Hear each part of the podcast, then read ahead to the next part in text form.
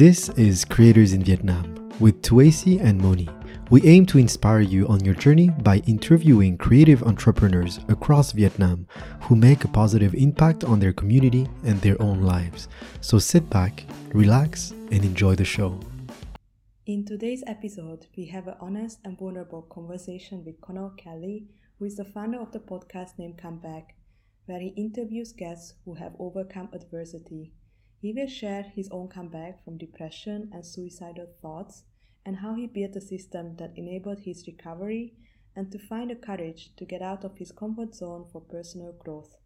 If you ever struggled with mental health or want to learn more about it, you will find Connor's story very inspirational, and we hope this episode will help you speak about this taboo topic more openly. Welcome back, everybody, to another episode of Creators in Saigon. So, today we have the pleasure to meet with Connor Kelly. Originally from England, Connor des- decided to come two years ago to teach English in order to step out of his comfort zone. In the process, he decided to start his own podcast named Comeback, where he interviews guests who have overcome adversity and started creative projects. And since we are sharing a very similar audience, I'm sure some of you have already heard of him. Me, Dana, and actually Nico now, we have been interviewed by Connor. So we will go more in depth about his podcast in the second half of this interview, but we wanted to focus more first on Connor, the mind behind the podcast and his vast personal experience with mental health and his own inspirational comeback. So welcome, Connor. How are you? Connor. Excellent. It's great to be here. Thank you. Hello, Connor. Hello, And- Moni. I'm your host, Tuasi, today, and we have Moni as her first co-host. I'm excited also to All talk right. to Connor. So that's it. That was that was it for the introduction. It's been a long time that we haven't done a physical interview, so I might have butchered some of the words. I am sorry, everybody. But let's go in into the first question. So we wanted to talk about your upbringing and a little bit of your history with mental health. So first, how was your upbringing in England? Sure. Well, to be honest with you, I would describe it as quite idyllic. Like a lot of people would say that, oh, I had this in my childhood that was an issue. I was bullied, but I had absolutely nothing. Like it was like, almost too good, where my parents are great, siblings are great. There aren't really any issues. So why that transpired to difficulties in my later life was a challenge. But overall, I think my upbringing was generally quite idyllic. Yeah, happy families, happy area. Didn't really go to, through too many external crises, shall we say. But overall, it was quite, yeah, quite effective from Manchester, which is quite a vibrant city in the north of England. So overall, I really had quite a happy childhood. And I don't really have a sob story such and such, but we can go more into the challenges. But that was my upbringing in a nutshell. All right, very good. How was your relationship with your parents? Very, very good. Yeah, I don't have anything bad to say. Not just because they will listen to this, but yeah, extremely good. Very, very supportive in all my endeavors. So yeah, I owe them quite a lot. So yeah, it's always very good. So you stayed in Manchester from what age to what age? Uh, from, well, I was born in the Netherlands, but moved to Manchester when I was two and stayed there until I was 18 before university in Sheffield. All right. And so when you went to university, you chose journalism. Yes, indeed. Why? Uh, I chose it because I find people quite interesting. I find their stories interesting. I find how they dealt with whatever situation they faced fascinating. And I also really enjoyed reading and writing.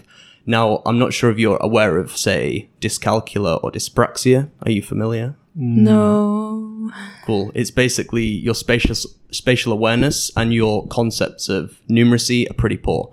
So maths, science, I was fairly useless. But when it came to words, I had some sort of talent slash understanding of how to work words. So I thought this would transfer well in journalism and also some curiosity for people's lives. So I thought, why not go down the journalism route? And that's ultimately why I picked it, mainly because I enjoyed English and I had huge curiosity. So I thought hmm. that would satisfy both mediums. Oh, that's interesting. So, if I summarize this, you had an upbringing in England that was quite idyllic. Yes. Uh, your relationship with your parents was quite all right. It seems that you have a very logical and you knew yourself for the reason why you went to journalism in a university.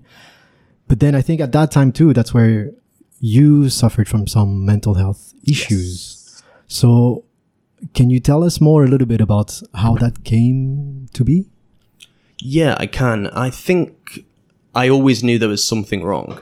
So I'm slightly contradicting myself here because I just mm-hmm. mentioned I had an idyllic childhood. Yeah. But there was no external reason. I was never bullied, never abused.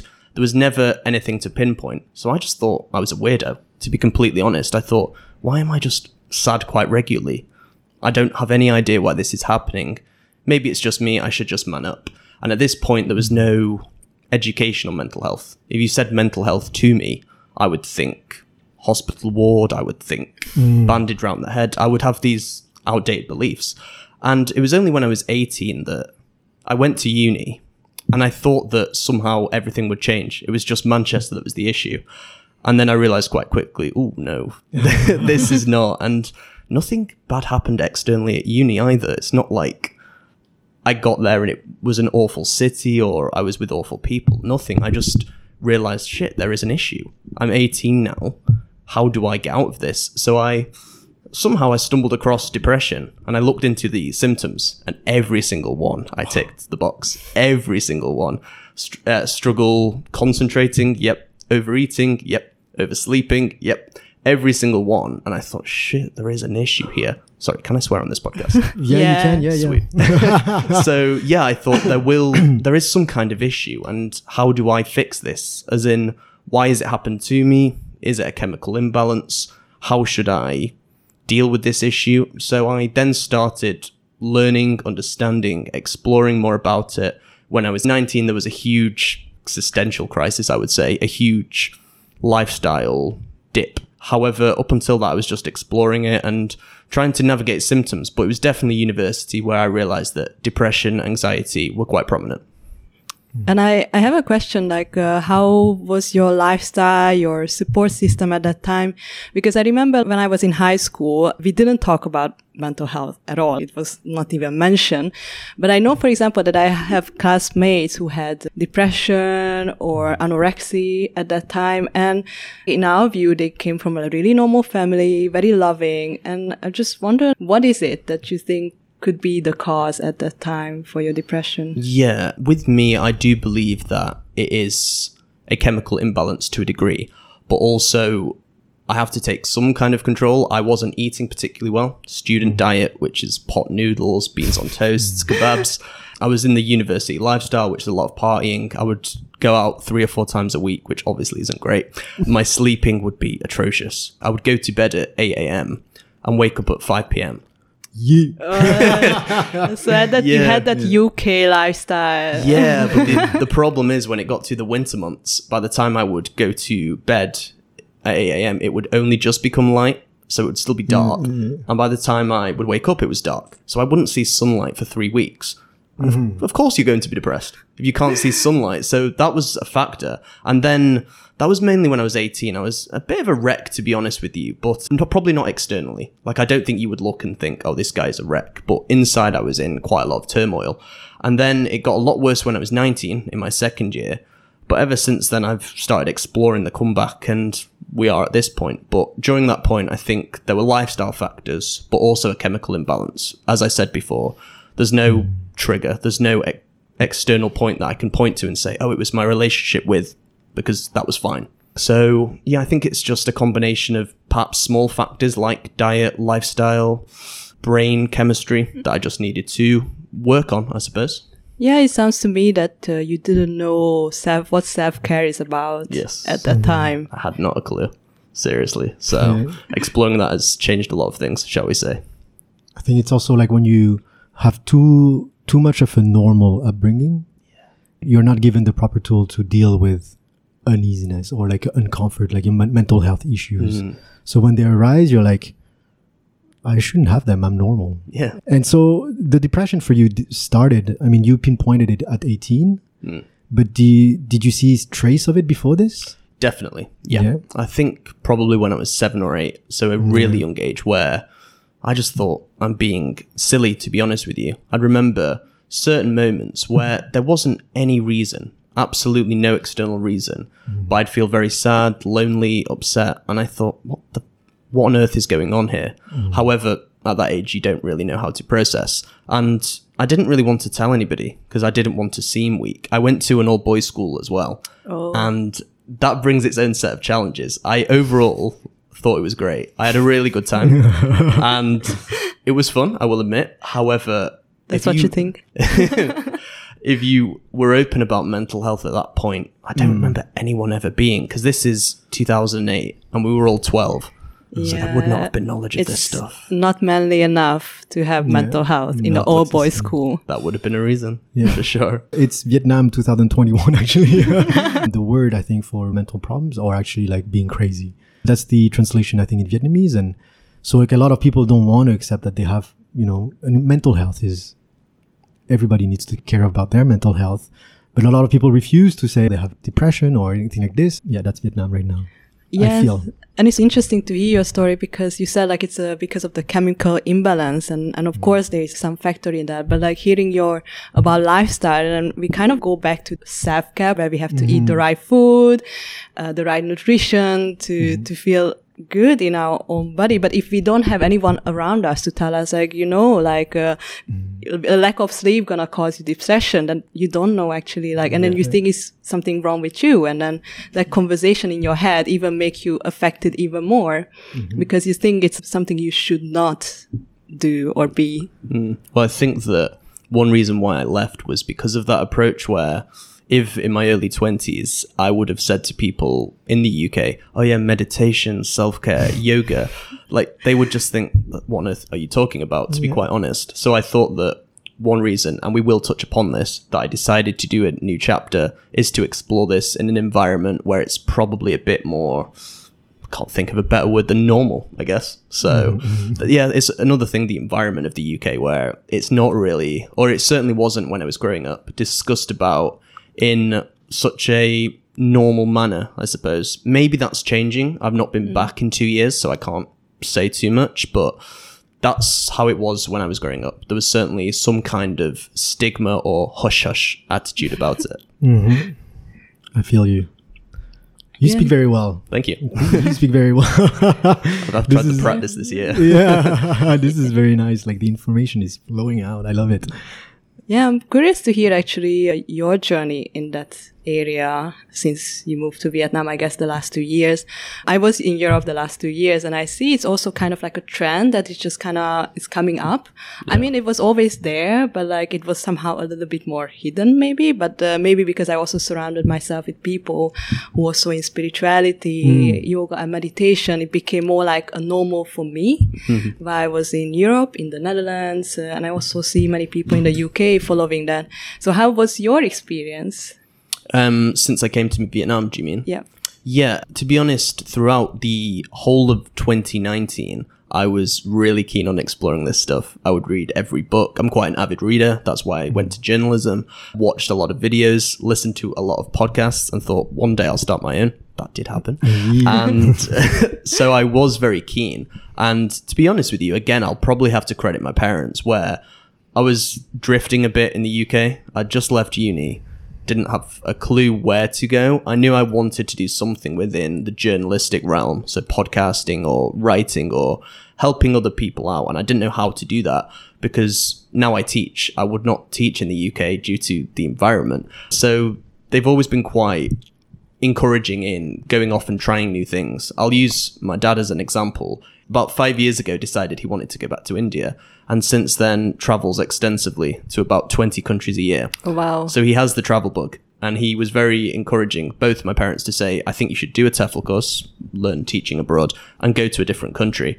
And after being held back by fear for quite a few months, one day I just did it, started applying.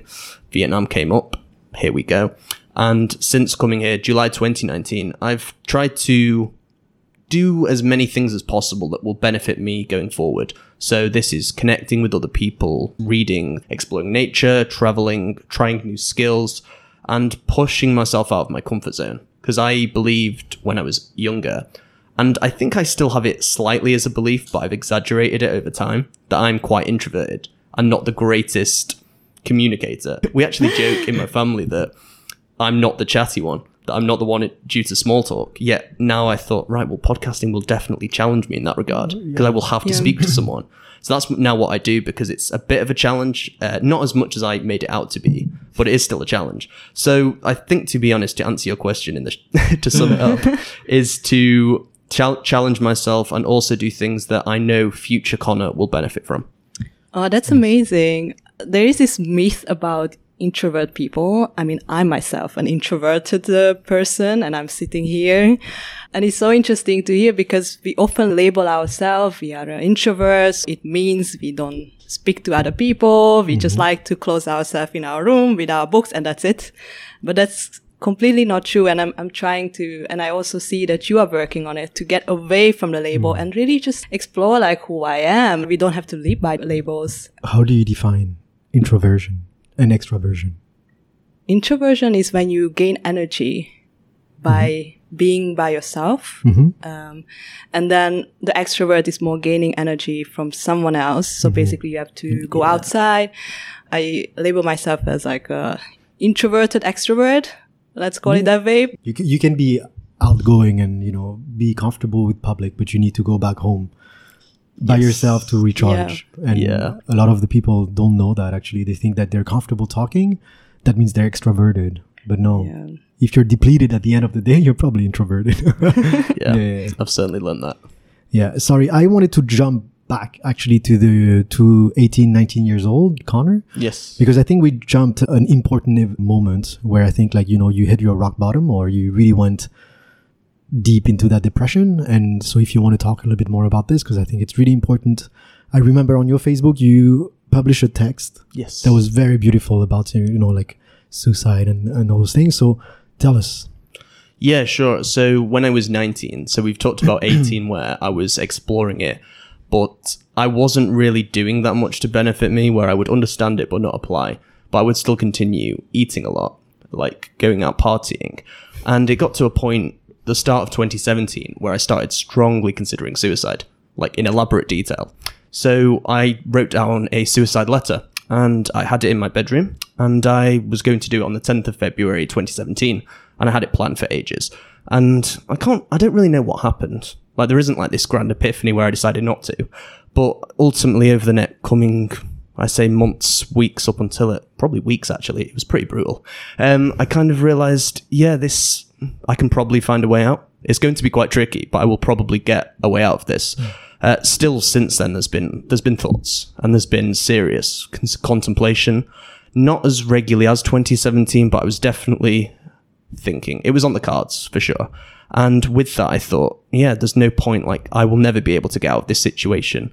Why even bother? And I will probably hurt people if I continue.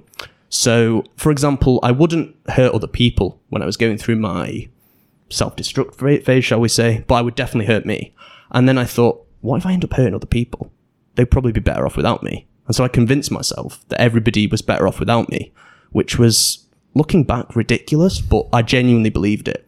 And that was the scary point. And yeah, from doing that, I basically, a few months later passed and the post Tracy is referring to, I thought one day, why don't I get this out? Because I'm sure there are other people who are also hmm. considering or have considered or know somebody who is affected.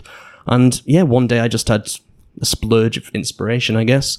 Typed it all on Facebook, posted it out, and there are some pretty brutal bits. I mean, happy to read it. I think it's like paragraph two where I'm like, yeah, I've contemplated suicide in elaborate detail, and people think, whoa. Like I didn't leave any stone unturned. I wasn't, you know, hedging it or anything. I had a note. It was on my bedroom. I still can't, it was a ridiculous letter. I think I said, I can't tell you how to feel, but please don't be sad. Something ridiculous. Like, I, I obviously wasn't thinking correctly. Uh-huh. And yeah, since posting that, like I've had people from high school, primary school, acquaintances, friends say, yep, similar, etc. And I use it as my reminder. I I know now when it was posted, 6th of July, 2017. And when it comes to the 6th of July, I come across it and think, that was the first time that I really went there publicly because now I'm quite open about it. In fact, very open. I don't really shine away from it, etc. But back in 2015 to mid 2017, I would whisper it to people. When I was first confessing that I had depression to my friends, I'd whisper it to them. I'd say, "Yeah, yeah, I've uh, kind of been feeling depression." like I've went to a, and they'd be thinking. Nowadays, I feel like the stigma's gone to a point where people say, yeah, I'm struggling. But at that point, there really wasn't the knowledge. So I was like, guys, I'm struggling with depression, but I would really hide it. Mm. And so in that that post that Twacey's referring to, I just let everything out there and went, yeah, I've been extremely depressed. I've been suicidal, came very, very close, realized that I can prob if I can drag myself out of this situation, then I can face a lot of things. And so the last four years, I suppose, since posting that, every time I become tempted, and it has come very close at certain points too, of you know thoughts coming in.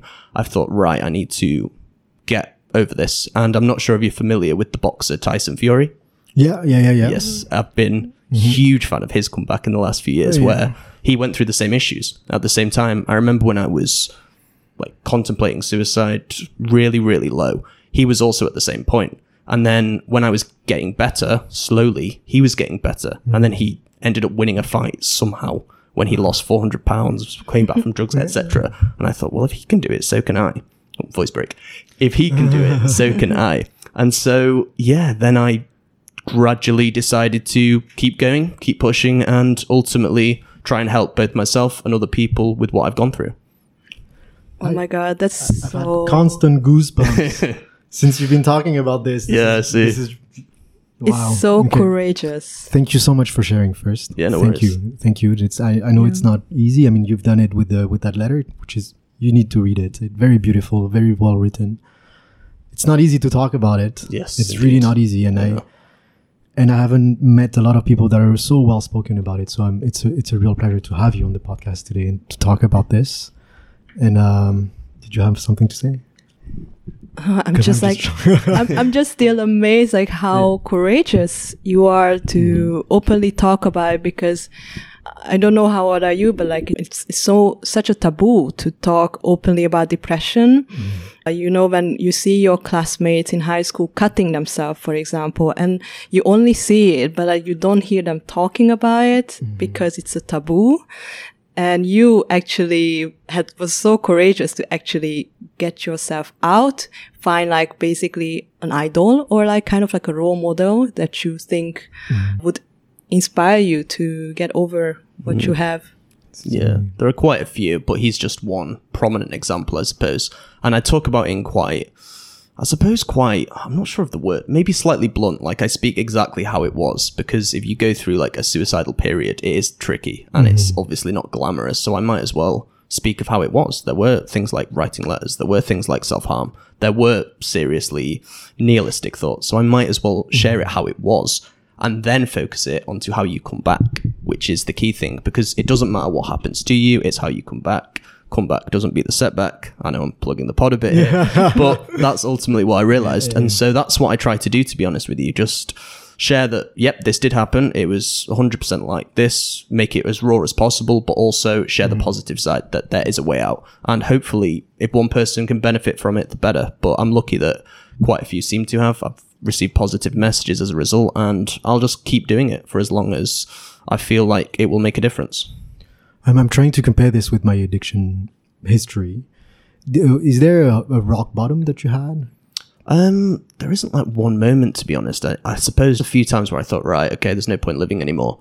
But that was, you know, there was never like one like huge moment where I was on my knees or anything. Yeah, just a few really low moments where I thought, damn, I can't get out of this situation. Like no matter how hard I try, but somehow, and I don't exactly know what it is to be honest with you, whether it's I'm not particularly religious, etc. But somehow I managed to end up coming back, and I feel like maybe there were signs that it should not end this way. Like there is more from me, but I don't know exactly what it was. There wasn't a rock bottom moment. Yeah, that's spirituality. Maybe. Yeah, it's not religion. No, it's it's beautiful anyway. And uh, and again, thank you so for sharing, especially when you said that you know you you still have those thoughts. Sometimes they still come back, and to see you, you know, like you have a, I feel like you have a system in place right now. You've gained the knowledge, and so when they arise again, those uh, those type of emotions or those type of thoughts, what do you do now? Uh, I see the bigger picture nowadays. I recognize that at that point of time, the experience, consciousness, overall perspective I had was very limited and very nihilistic. And I recognize that was due to, you know, an illness, I suppose. And now I look back, I've, I kind of count the amount of times that I thought, oh, I couldn't do something, but then I did. And to be honest with you, it, it's not as rare now. I think nowadays, I almost give myself permission where, okay, I'm hmm. struggling today, for example, but like, look at what you've achieved. You didn't think you could hmm. move country. You did. You didn't think you would be any use to anyone. You are, etc. So I, I just go with it. And if I have a bad day, I give myself permission to just, yeah, it's my time of the month. Just relax. Just watch TV. Not, no, no pressure. I think as long as I have the internal locus of control and the perspective that this really does just pass and just observe my thoughts without reacting to them, same with my emotions, then ultimately I'll be okay and I'll be able to perform at the best level that I can possibly do. Mm-hmm. So I tend to see the bigger picture nowadays, but that came from experience and some pretty hard knocks. So I'm lucky that it happened because now I can see things with a clearer vision. But that's that's what happened. Yeah. were you always i'm guessing that you were not always um, able to express all of this information in such a concise and beautiful way what are some of the literature that really helped you Quite a few. Do you know someone called Paul McKenna? No Okay. He is a British hypnotherapist, and I was reading quite long winded books like The Chimp Paradox and The Seven Habits of Highly Effective People. Oh yeah. Yeah, you know that one? yeah, we all did that one and I didn't I didn't have a particular guide or a quote unquote Bible. And one day I walked into a library and there's a book saying Seven Days to Change Your Life. And I thought, that's a ridiculous Yeah. title. But I might as well try it because I was having a really rough day. So I sat in the library, opened it, and within 40 pages, there's a set of techniques that you would use and a set of um, set of paragraphs that put things into perspective. So I thought I might as well try this. Tried it and thought, wow, I feel much better about this situation. and then he goes, okay, there's a trance as well. I thought there's a trance, and he says, yeah, where you lie down and listen to Paul McKenna speak for 30 minutes in like a hypnotic way. And I thought, this is absolutely ridiculous. I'm not going to sit down on my bed and listen to a, th- a 50 year old man talk to me saying, you are calm. And I thought, I'll try it one day. Felt amazing. really good. Thought, I'm going to keep doing this. So he was my first influence, I suppose. And to be honest with you, I probably wouldn't have made the Vietnam leap without that. But then since there's people like Joe Dispenza, Robin Sharma, Eckhart Tolle, uh, the Four Agreements, which we've spoken about, uh, Yeah. the subtle art of not giving an F, uh, all sorts of things. But Joe Dispenza is a key one, I suppose. That's where I knew that possible mind change was genuine. Uh, I also read books like The Secret. I thought I might as well try it, and it worked, I suppose. Napoleon Hill. Yeah, I read quite regularly, but Joe Dispenza is probably the one alongside Paul McKenna that I would cite as the biggest influence on me personally.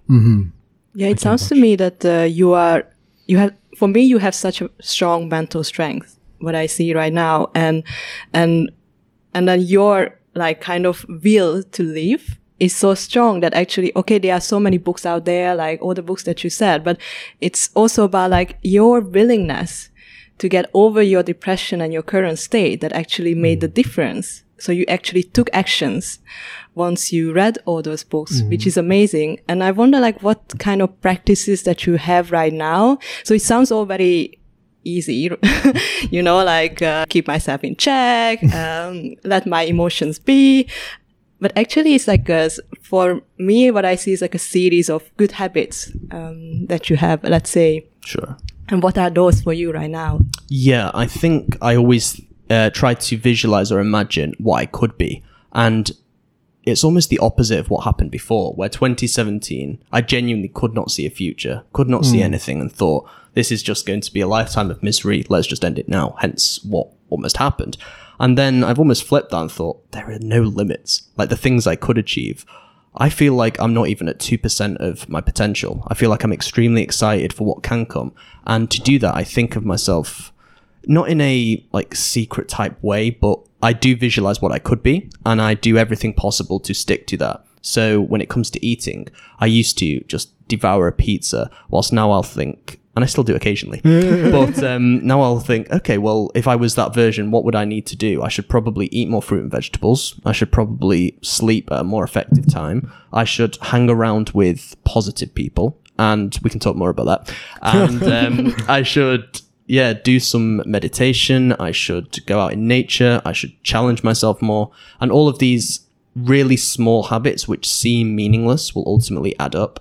And I've noticed that quite a lot where I will do five or six things a day which are really positive, but I don't see the immediate reward. And I've acknowledged now and accepted that you're not going to get a reward for a long time. But when you do, it's going to be amazing. And I've seen that with podcasts or books or friendships that I've made where they just happen out of the blue. And I've even noticed in the last year, going back to what we mentioned, I as a, a couple of points in Vietnam. Vietnam has overall been a very positive journey, but there were a couple of months where I felt slightly lost due to perhaps old issues resurfacing, the lockdown, lack of purpose, and I thought, what can I do to get out of this? So I thought, why don't I get a creative endeavor and start a project? And we will obviously talk more, but that was, you know, the catalyst. And if I get those small habits in place, that can happen. And from doing this, I've noticed I've almost been attracted to more and more interesting people and inspiring, influential, action taking, understanding, compassionate people just because I changed my inner self. And I realized the only thing I can control is how I behave to myself. I can't make anybody come and do anything, or the only thing I can do is work on myself. That is literally it. So as long as you control the controllables and don't worry about the things that you can't, then you will be okay. Even in this lockdown, I realized, okay, well, there's no point in me sitting at home saying, I wish I could go out because I won't be able to go out until October. So up until that, I have to prepare myself as well as possible for when it is. So interview as many people as possible to meet after the lockdown, read as much as possible, eat the best diet, do as much running. So to answer your question succinctly, which I haven't done, is to is to just control the controllables and make sure the little things are taken care of. There's no grand. There, there's never really been in my life from the the bad times or the good times a big moment. There's never been like a you know, aha, magic, this is the key. It's always just a series of small things happen that get things into place for good. So that's what I try to do. Take take control of the controllables and control the little steps. Do you uh, practice journaling? Yes. Yeah. Yeah. Good. Regularly. Yeah. Journalism. yeah. no, that's what Yeah. that's what taught me. Yeah. I remember I thought, how can I be a good journalist? And someone said journal. I went, boom. Yeah. Yes. Do you have any prompts that you want to give to the audience? Like, do you use any prompts for journaling? Um, usually free flow. I think I'll track progress occasionally. I'll yeah write down where I want to be, what I've done, and usually when I've had a very rough day, I'll write the things that I've done previously. So I'll go, but I'll try and go back to 2017 me and go. Imagine if you'd have said in four years you will move to Vietnam, start a podcast. I'd, I'd have laughed and said no chance. But I, I, I write letters perhaps to my old self just to Yeah. remind myself like you've done pretty well so far. Keep going, and then ultimately, in another five years, I can write a letter to myself saying, "Wow, look what you did then." So, I suppose then, but not usually. It's free flow. I love it. I love how you, uh, you know, you you talk about like being driven by your vision, the vision of who you can be in the future, and like who you were in 2017. Very powerful. Very nice. and it's amazing really how it's a, it's you are the great example of like all the little things that really it's very very well said that all the little things that actually add up i think many people out there are so impatient to make the change happen really fast and it requires diligence hard work to actually get where you are today especially with such a strong uh, mental issue like depression Mm, yeah, I noticed that I used to be controlled a lot by the external world. So if something good happened, like I went to a party and it was fun, I was in the best mood possible for two days, and I'd go too high in my emotions. However, there's only one way from there, and it's down. So therefore, if something bad happened, and it wouldn't even be a hugely bad thing, let let's say I'd fail a test, or hmm. I'd have a really bad day, or someone would say something slightly harsh to me. The whole world was dreadful. There was hmm. literally complete control was in the external. So now I look internally, I realize that 100% responsibility is the key. Where if I can take responsibility for the way I think, the way I behave, the way I act, then the others will take care of themselves. And it's so true that it's not actually the world that's the issue, it's how you see it a lot of the time. So if I can control that, then I can control a lot more. So that's what I try and do. I uh, I can relate so much into all of this because I feel like there's the same like you know when I was um, in that crystal meth addiction, I started reading Joe Dispenza like uh, breaking the habit of being yourself, and I still remember that I, I, put the audiobook and I was high as a kite, and I was I was listening to it and I was like and it, it's literally talking to you about how you can actually change your reality and you know intention creates the reality, and it was the first time in my life or in that period of my life where I was like there is a chance out there. I can create something else, but what like, you know, this life that I've created for myself. And I can see you do the same. I mean, you did the same. I can hear some of the influences of th- those words in how you explain all of this. And it's, it's really, really powerful. I'm really happy to have you here today. so when did you come to Vietnam? Uh, July 2019, right at the end of it. Yeah. Yeah, yeah. July 30th, I believe. Okay, for me, it's really important that we talk about this transition from your your recovery, we're going to call it for Yeah, me, to your jump to Vietnam, because there is very essential, vulnerable points that needs to be mentioned, and it's you taking really big risk, being very vulnerable. So, please tell us about this transition to Vietnam. Yeah, no worries. Well, the reason I chose Vietnam is a very boring reason. It was the first country that offered me the job. Literally, there was no research or anything. I thought I'll just dive into it. But also, I was doing teaching. And if you've, a lot of people who are listening, if you've ever struggled with anxiety, doing a job where 30, mm. 40, 50 people at the most will be looking directly at you, waiting for orders, instructions, etc., especially if you've never done it before, that is teaching, might be tricky. So my initial reaction was, I can't teach a class. And I just thought, no, surely not. I'm not cut out for it. There'll be issues. What if I have a bad day in the classroom? And yeah, I remember just thinking about it a few times and thought, well, if it goes wrong, I can always come back. That's lucky that I have a supportive network at home, both of friends and family. So I thought, why not just go for it? So upon doing it, I came to teach, and I remember first arriving thinking, what am I going to do? I remember the the induction week we had. We had two weeks induction where we met all the new teachers and learned how to teach basically. And I might as well be honest, I was dreadful. And I don't mean this in a self-deprecating manner. Got it all confused. Didn't know how to lead a class, how to open, and thought, how am I actually going to get this in the classroom? And then thought, just have some self belief and go for it. And I remember my first day being really quite nervous attending the classroom, but my first lesson was a substitute. So I thought, well, give this a trial for the real event. And within two minutes, I picked it up. I said, okay, get your books out, do this. I had the plan there. And once that was done, suddenly I realized, oh, that was it. Why was I so nervous? Why was I so catastrophizing? What if it goes wrong? Because the very worst thing that could happen, the very worst thing would have didn't work out. I go back to the UK. I'm still, I still have some thing left in the UK, mm. so just go for it.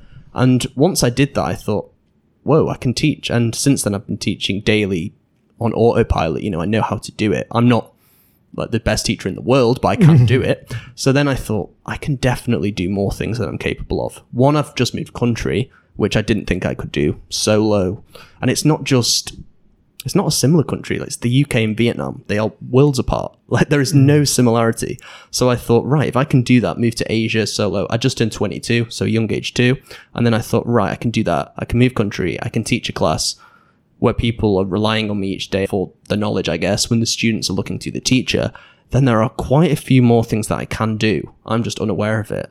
So why not use Vietnam as the exploration to do so? So that was the initial, yeah, discovery phase where I thought teaching's way out of my comfort zone. Vietnam is out of my comfort zone, but I might as well try it. I'm ready now. I've read enough of the books at home. I've done enough meditation. Now it's time to earn my crust. So two years later, and I'm still here. That's so nice. So, how is uh, Vietnam uh, expectation versus reality? Uh, that's a good question because I didn't have any expectations. I know this sounds bizarre, but I didn't think about it that much. I know this is weird because it's the biggest move I made to date, but I knew nothing about Vietnam except for the fact there was a war. And I mean, that was the, the depth of my knowledge. That was all I knew. And I watched Good Morning Vietnam just to, just a bit extra. So I came in slightly blind, I guess. I had six weeks just before Vietnam where a lot of things came into place. I had festivals to go to with friends, very good friends actually, who supported me during the difficult period versus then. They saw the improvement. So I had a lot of fun, basically, in June and July 2019. So I was well set up for Vietnam. And it was only the day before where it sunk in. I thought, I'm going to do something quite big tomorrow. Mm-hmm. Like I, I remember waking up and thinking it's not an ordinary day because the flight was at 9 p.m. And usually on a Monday morning, I don't know, I'd go to work or I'd watch TV. But throughout the whole day, I thought, I'm moving to Asia tonight. This is a bit of a change. But yeah, I suppose my expectations, I didn't really have any. I just thought, let's see what it's going to be about. I can't prepare for it because I hadn't left Europe. So I had no knowledge or no idea what to expect. So let's see. But I suppose the reality, what would surprise me is I was, I'm slightly surprised that there are things like Thao Dien and D2, like westernized areas. Because this might sound slightly bizarre looking back, but hindsight's a wonderful thing. I just thought it would be a completely Vietnamese experience. So, you know, the hems, the street food. I didn't think there'd be Western places. I remember f- the first month I thought, oh, I miss, you know, having like an English style pub to go to. And then I went to Thao Dien and went, oh, there are loads. I suppose there's that. I'm surprised at the mix of foreigners, where I thought there might be a few people from England, maybe a few from South Africa, but there are people from all over the world here. There are uh, Hungary, there are Egypt, they, those are the nationalities of those I live with. Italy, French, Bermuda, even Hong Kong, China. So yeah, the hmm. overall surprise was probably the variety of foreigners. What was the energy of Vietnam? How did it? How did you feel? Uh, a little bit, a little bit nervous at 1st mm-hmm. because I'm quite a, I'm quite, I say, a mellow, relaxed person. And when I cross the road, obviously the traffic is crazy. The people are always in a rush. There's a lot of horns, but I ultimately feel a very warm feeling from the Vietnamese. I feel like they've gone through some serious adversity themselves in so many stories, but they're still extremely warm, extremely kind. They will do things for you. And also their work rate is astonishing. Where if I get up at 5 a.m., I'm giving myself a pat on the back to say, Whoa, look at you working hard. That is a standard day for the Vietnamese. They do not So relent. true. So yeah, I've been really impressed with the Vietnamese people. I I don't have as many Vietnamese friends as I'd like, to be honest with you. I have a handful, but I feel like in this third year of Vietnam that I'm about to partake or I'm currently in, I would like to perhaps meet more locals because I find it so fascinating. So I'm sure that you've grew, that you grew tremendously this past two years and a half, three years. Yes. And uh, do you think you would have grown as much if you have stayed in England? Absolutely not. yeah, I feel like I was really ready to leave. Where I don't want to say I. I feel like I had reached the point where I needed a new chapter, where I spent a year after uni just working but staying around Manchester. And I realized that if I was to stay here, I could easily become settled, and the next five to ten years could become the exact same every year. I go to the same bars, I see the same faces, I have the same experiences, and I could get to 30, 40 and realize, wow, I've wasted this. Or I could also take something else, try a completely new experience, get uncomfortable, but see where it takes me. Where in Vietnam, I will learn a lot about the world, about myself, about other people, about different cultures. Why not take this opportunity? And in the UK, I feel like things are very fixed where you get up, it's cold, it's wet, you go to mm. work, you come back, you see the same friends, it can be a bit expensive. And it didn't appeal to me at that point. I thought, yeah, there's definitely something else to explore.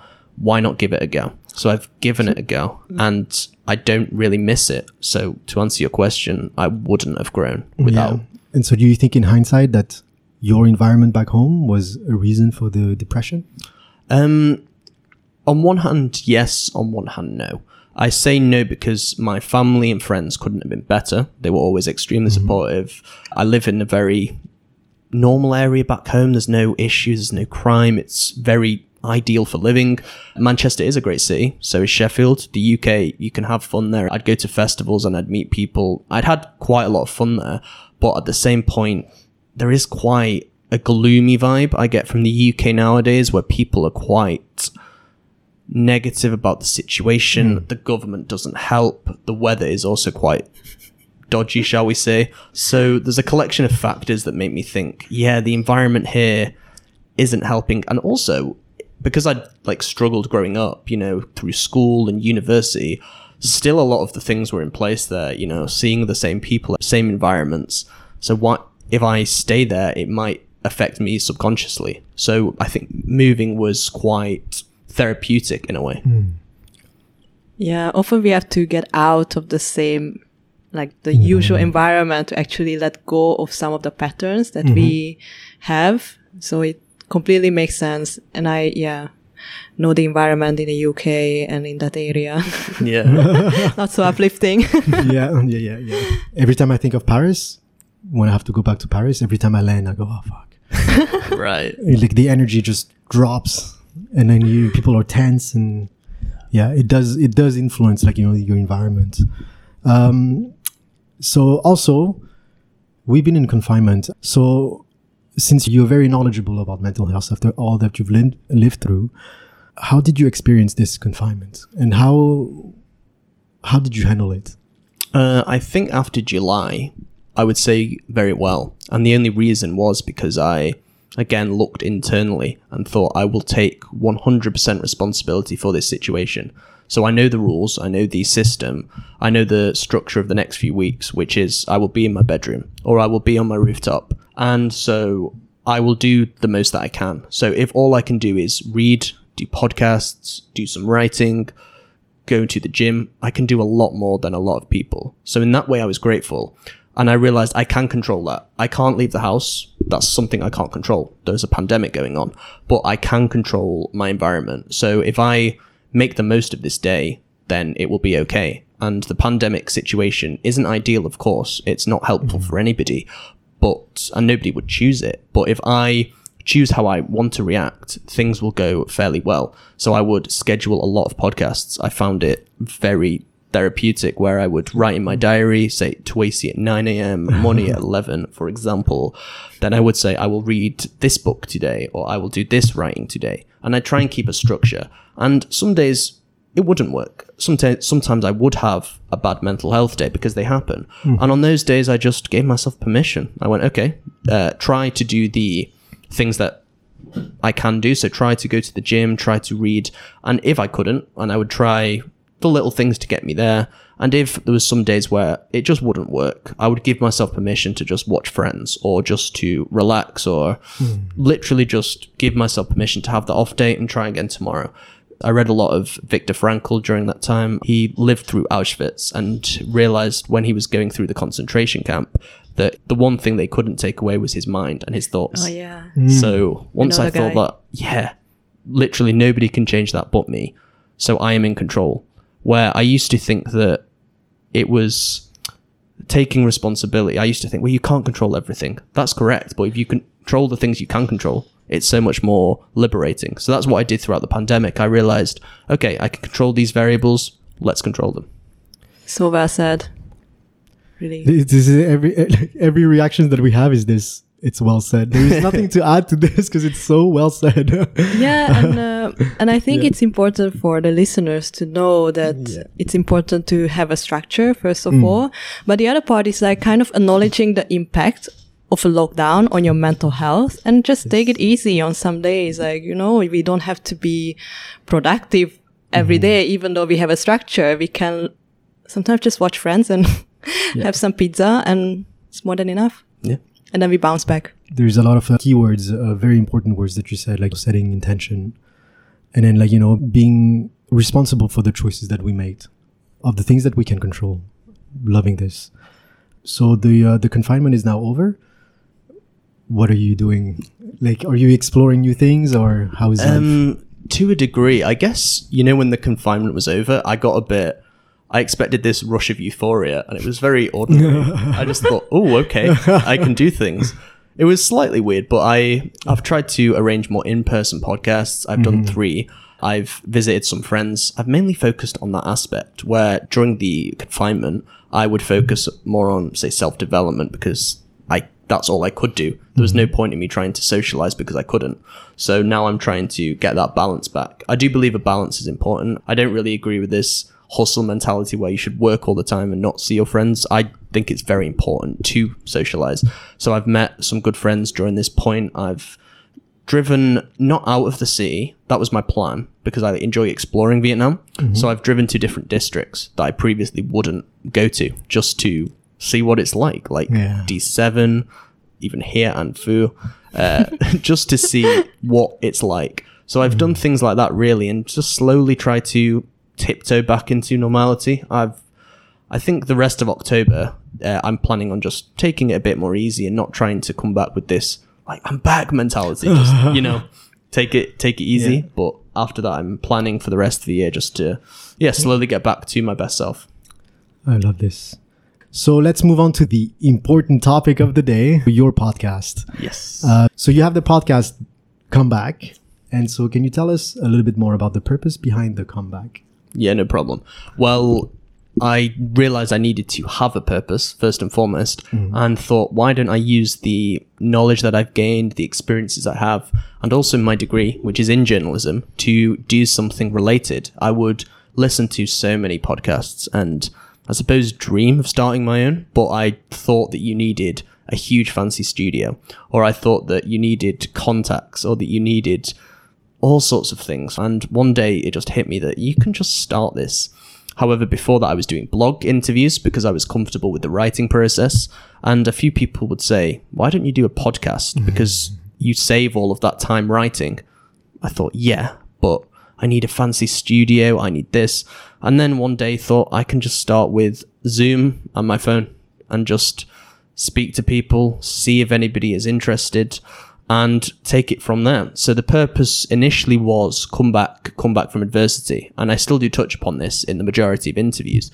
But I also like to balance things out, where I realized quite quickly that if I spoke to somebody and said, "Would you like to come on the podcast? What's it about?" and I said, "Come back from adversity," they'd say, oh, "I haven't faced anything," or "I'm not comfortable," which I understand. And then I realized I don't just want to talk about deep stuff, shall we say. I want to talk about creative projects, expat life. We have a segment called Cold Ones with Connor, where we literally will get four people around a table, a load of beers, and see what happens. see where the conversation goes. Just mix it up. So, yeah, I basically wanted to interview as many people as possible, learn as much as possible, and also shed light on the comeback, where everybody will have faced something, no matter what it is uh, no matter the extent, really, where I wouldn't say my trauma was huge, but then I will interview people who've gone through some things that yeah, they make you listen. Where there was a lady who's gone through rape ordeals, uh, people who've been abused at childhood, and I think, whoa, this is serious stuff. Yet they remain so upbeat and positive, and I think, what was it about them that got them to this point? If anything else, I can learn. And also in Saigon, there are so many people with so many nationalities, so many experiences. I can get a very direct, authentic connection with these people through this podcast medium. So that was the whole purpose behind it. And I started it mid January of this year. Mid January of this year, and you are at, as of today, 260 episodes. Yes, indeed. Wow. How do you manage to produce so much in so little time? Uh, I didn't really look at the editing process that much at the start, where I know that like you guys and also Seven Million Bikes like are quite very on it with the editing, very good. Whilst I was very much let's just get it done because if I spend Yeah. the first few worrying about editing, I know I'll stop. Yeah, yeah, Whilst I have the momentum, keep publishing. And the curiosity aspect never dawns. I've always been naturally curious. I always like meeting new people, which is weird in my introversion nature, but I wasn't quite as up there with the editing. So I just balancing it in that way and realizing that because I'm in the early stages, it doesn't have to be perfect. Yeah. I know that I will listen back in three years and say, oh, that doesn't sound great, but that was the best I could do at that point. Where four agreements, always do your best at that time with the knowledge I had, the experience, equipment. That was the best I could offer. Do it, and then hmm. when you look, when you are at a point where you're happy, if that comes, then in three years I'll look back and say, "Oh, I'm impressed with that," or "Wow, look at the progress." So I suppose just do what you can. And I think I think you said on your Facebook at some point that you were focusing on quantity over quality at the beginning. So we mission accomplished. and uh, so do you think after 260 episodes you found your voice? Um, good question. Oof. Or maybe also like kind of what did you learn as well? Like besides your voice, like what did you learn during the process? Yeah, I learned that we all have things that we're dealing with.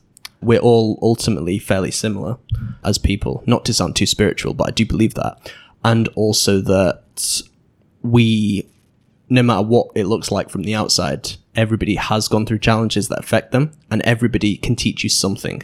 This can be for good or for bad. I've learned main, usually in my podcast for good. People have inspiring stories, but I'll also it will also make me realize that in the external world where I'll come across people that I don't see eye to eye with. It's not a logical conversation where I will have my own condition of the world just because of my experiences, and so will they. So it helps me learn about other people, their motives, their intentions, the way they, the reason why they behave the way they do. Excuse me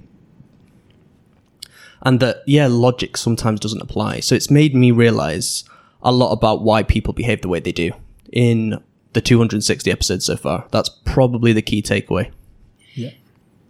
It's really good. It's a good message because we often tend to idolize other people or, or have like a imaginary portrait of that person in front of us and then behave or judge other people according to what we think of the other person. But during your interview, you probably realize that no, uh, actually it's not the way I thought he would be or she would be. And, and looking deep, we all have our strengths and weaknesses and it's okay and it's completely normal. Yeah, and I also took control from that where if somebody is not how I thought they would be, then that's my responsibility to look at the thought process that made me think that. Where I'd interview, I've interviewed a couple of people that I'd look up to growing up in certain fields, like in fairly, fairly celebrity status. And I initially was like, wow, I'm interviewing this person. And within a minute, I thought, they are the exact same as me. They are sat there via Zoom talking to me. It's my responsibility to have this idolized view of them. It's made me realize that everybody is the same, really. That is ultimately the takeaway that I've, you know, had from doing this podcast. Good. Yeah. So the comeback is not only interviewing people in Vietnam. Is that no, right? it's not. You're interviewing all over the world. Very good. So has the podcast after in less than a year now? It's it's been less than a year. Yeah. 260 episode. Has it helped you put your own life in perspective? Definitely. Yeah. Yeah. There's definitely been points where I've realized that things that I thought mattered don't. They really don't in the grand scheme of things. And also helps me realize that people see the world differently to me. Where at home, back in the UK, I'd only have a small circle of friends, very good friends, that over time we would build the rapport where they know that I'm having a bad day and I wouldn't have to say it. Like they would know. Same with my family. And we never really argued. We just got on fine. Whilst here in Vietnam, there are so many different people from so many different cultures and experiences that you have to be a bit more direct and say, right, the reason I'm not meeting you with you today is because I'm struggling. And you have to be aware that some people won't get it. And the reason isn't because they're ignorant or they're rude or they're horrible. It's because they just don't understand due to their experience. And a whole variety of other factors where someone will enjoy a certain part of Vietnam, I won't.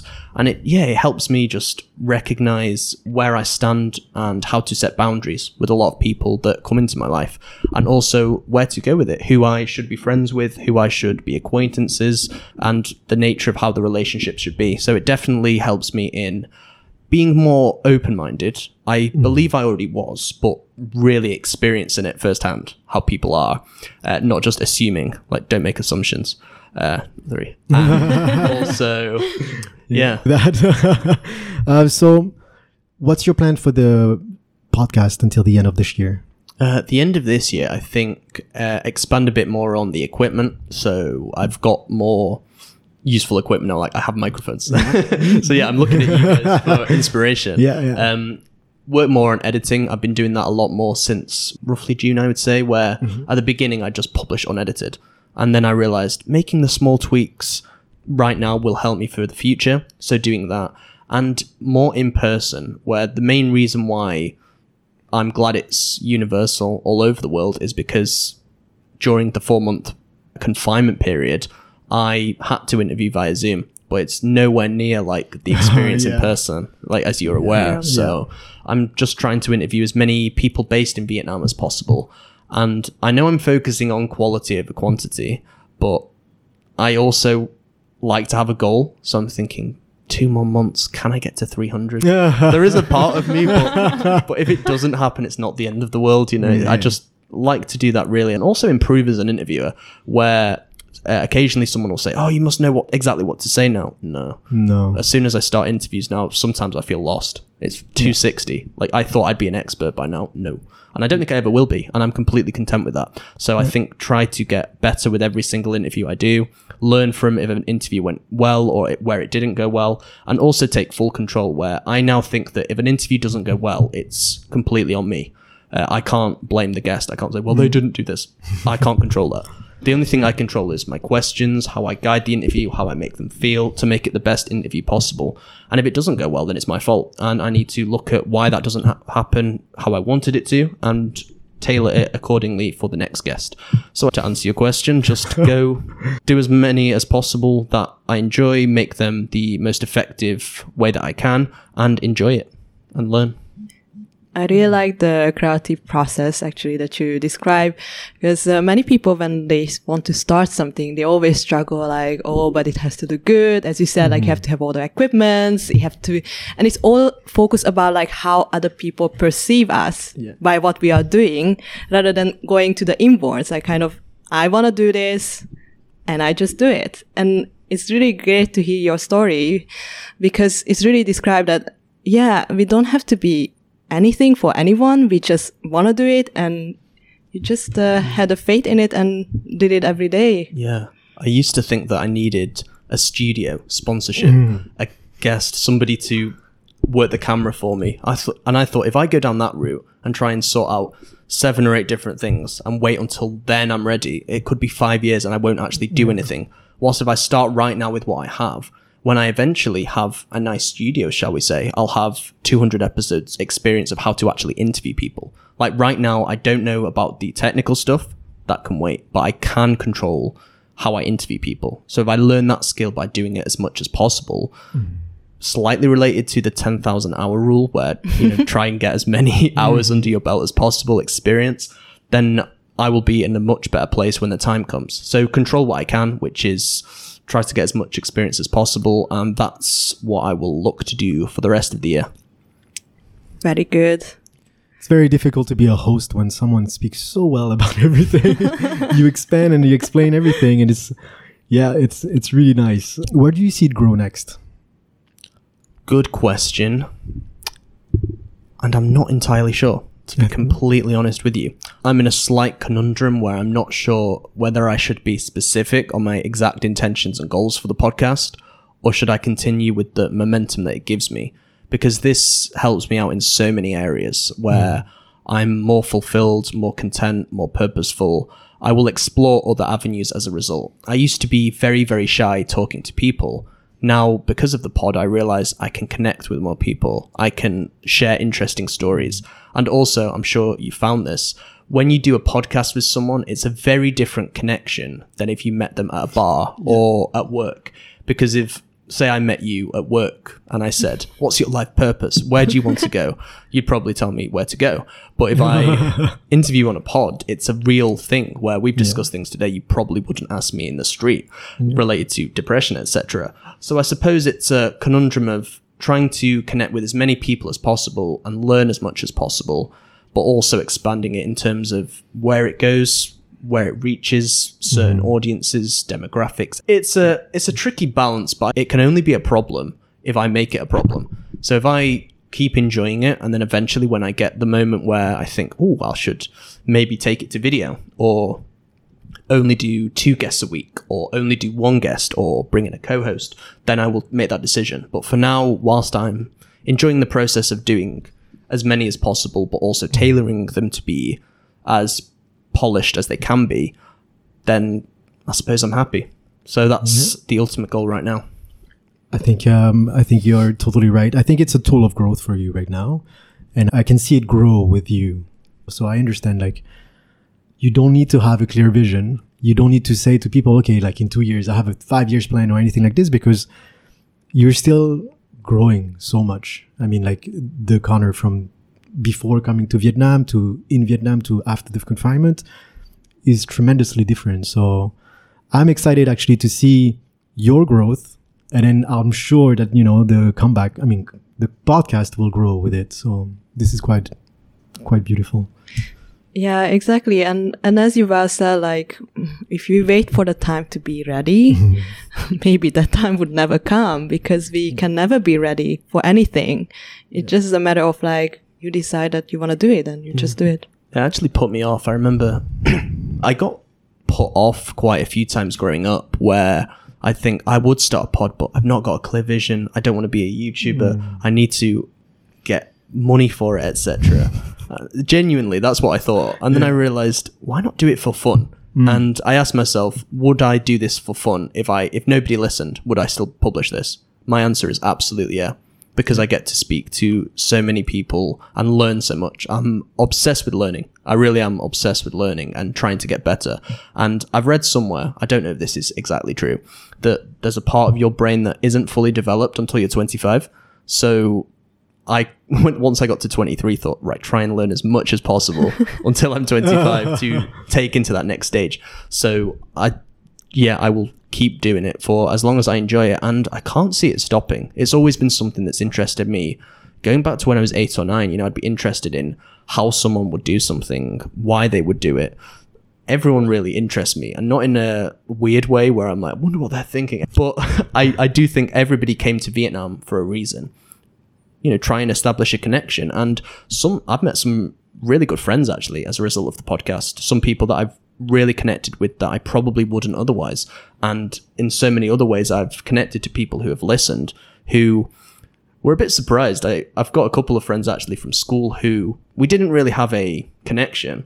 And then they would reach out and go wow like you're interviewing some great people and talking about things that you know and i mean this respectfully i didn't think you would you would do i said okay that's cool that was me three years ago i'm very different now and i like yeah growing and learning with it so that's ultimately what i'm going to keep doing do it until i get bored of it but that doesn't seem to be coming anytime soon Yeah. Perfect. So if you don't have anything to add, I'll just roll this up. Um, the last, we're trying out a new question. Okay, we are so. Um, if you are at the end of your life, how do you want to be remembered? A very good question. I think somebody who always gave it a go. Somebody who did go through some challenges, but whatever happened, always thought there is another option, there is another way. And in that journey, tried to benefit both the work that he does in terms of myself and other people. Tried to bring as many people along on the ride as possible, and ultimately try and do some kind of good. That would be my message. Amazing answer. Wow. I have a hard time speaking after.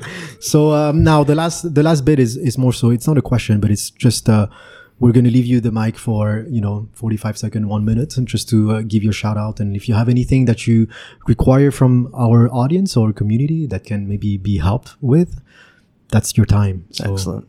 Time starts now. yeah Okay, well, the podcast is Comeback. Uh, Comeback beats the setback. It is available on all streaming platforms, and I'm open to any guest, regardless of nationality, experience, uh, field, etc. I'm always willing to learn something. So if you want the opportunity to discuss your story or your journey, feel free to get in touch. I like to think that I could have a connection and we could make something really positive happen. If you enjoy any of the content, you can check it out on all these platforms. And remember that it's not what happens to you, it's how you react. The comeback does beat the setback. That is my message. Thank you for listening. Bum, drop the mic. Boom. Boom well that's it then thank you so much connor i'm not going to go into a anything because you speak very well i'm i'm very excited to see again where this will all go i'm very happy that i got the chance to actually interview you physically thank you for coming thank you moni Thank you so much. Really. and uh yeah see you soon See you. Thank you, guys. Thank you so much for listening to Creators in Vietnam. If you like this episode, become a part of our mission to inspire others by leaving a five star rating and review in Apple Podcast. Also, by sharing this episode with your friends on social media. This one small act can truly make a difference in someone's life. Don't forget to subscribe so you don't miss an episode, and see you next time.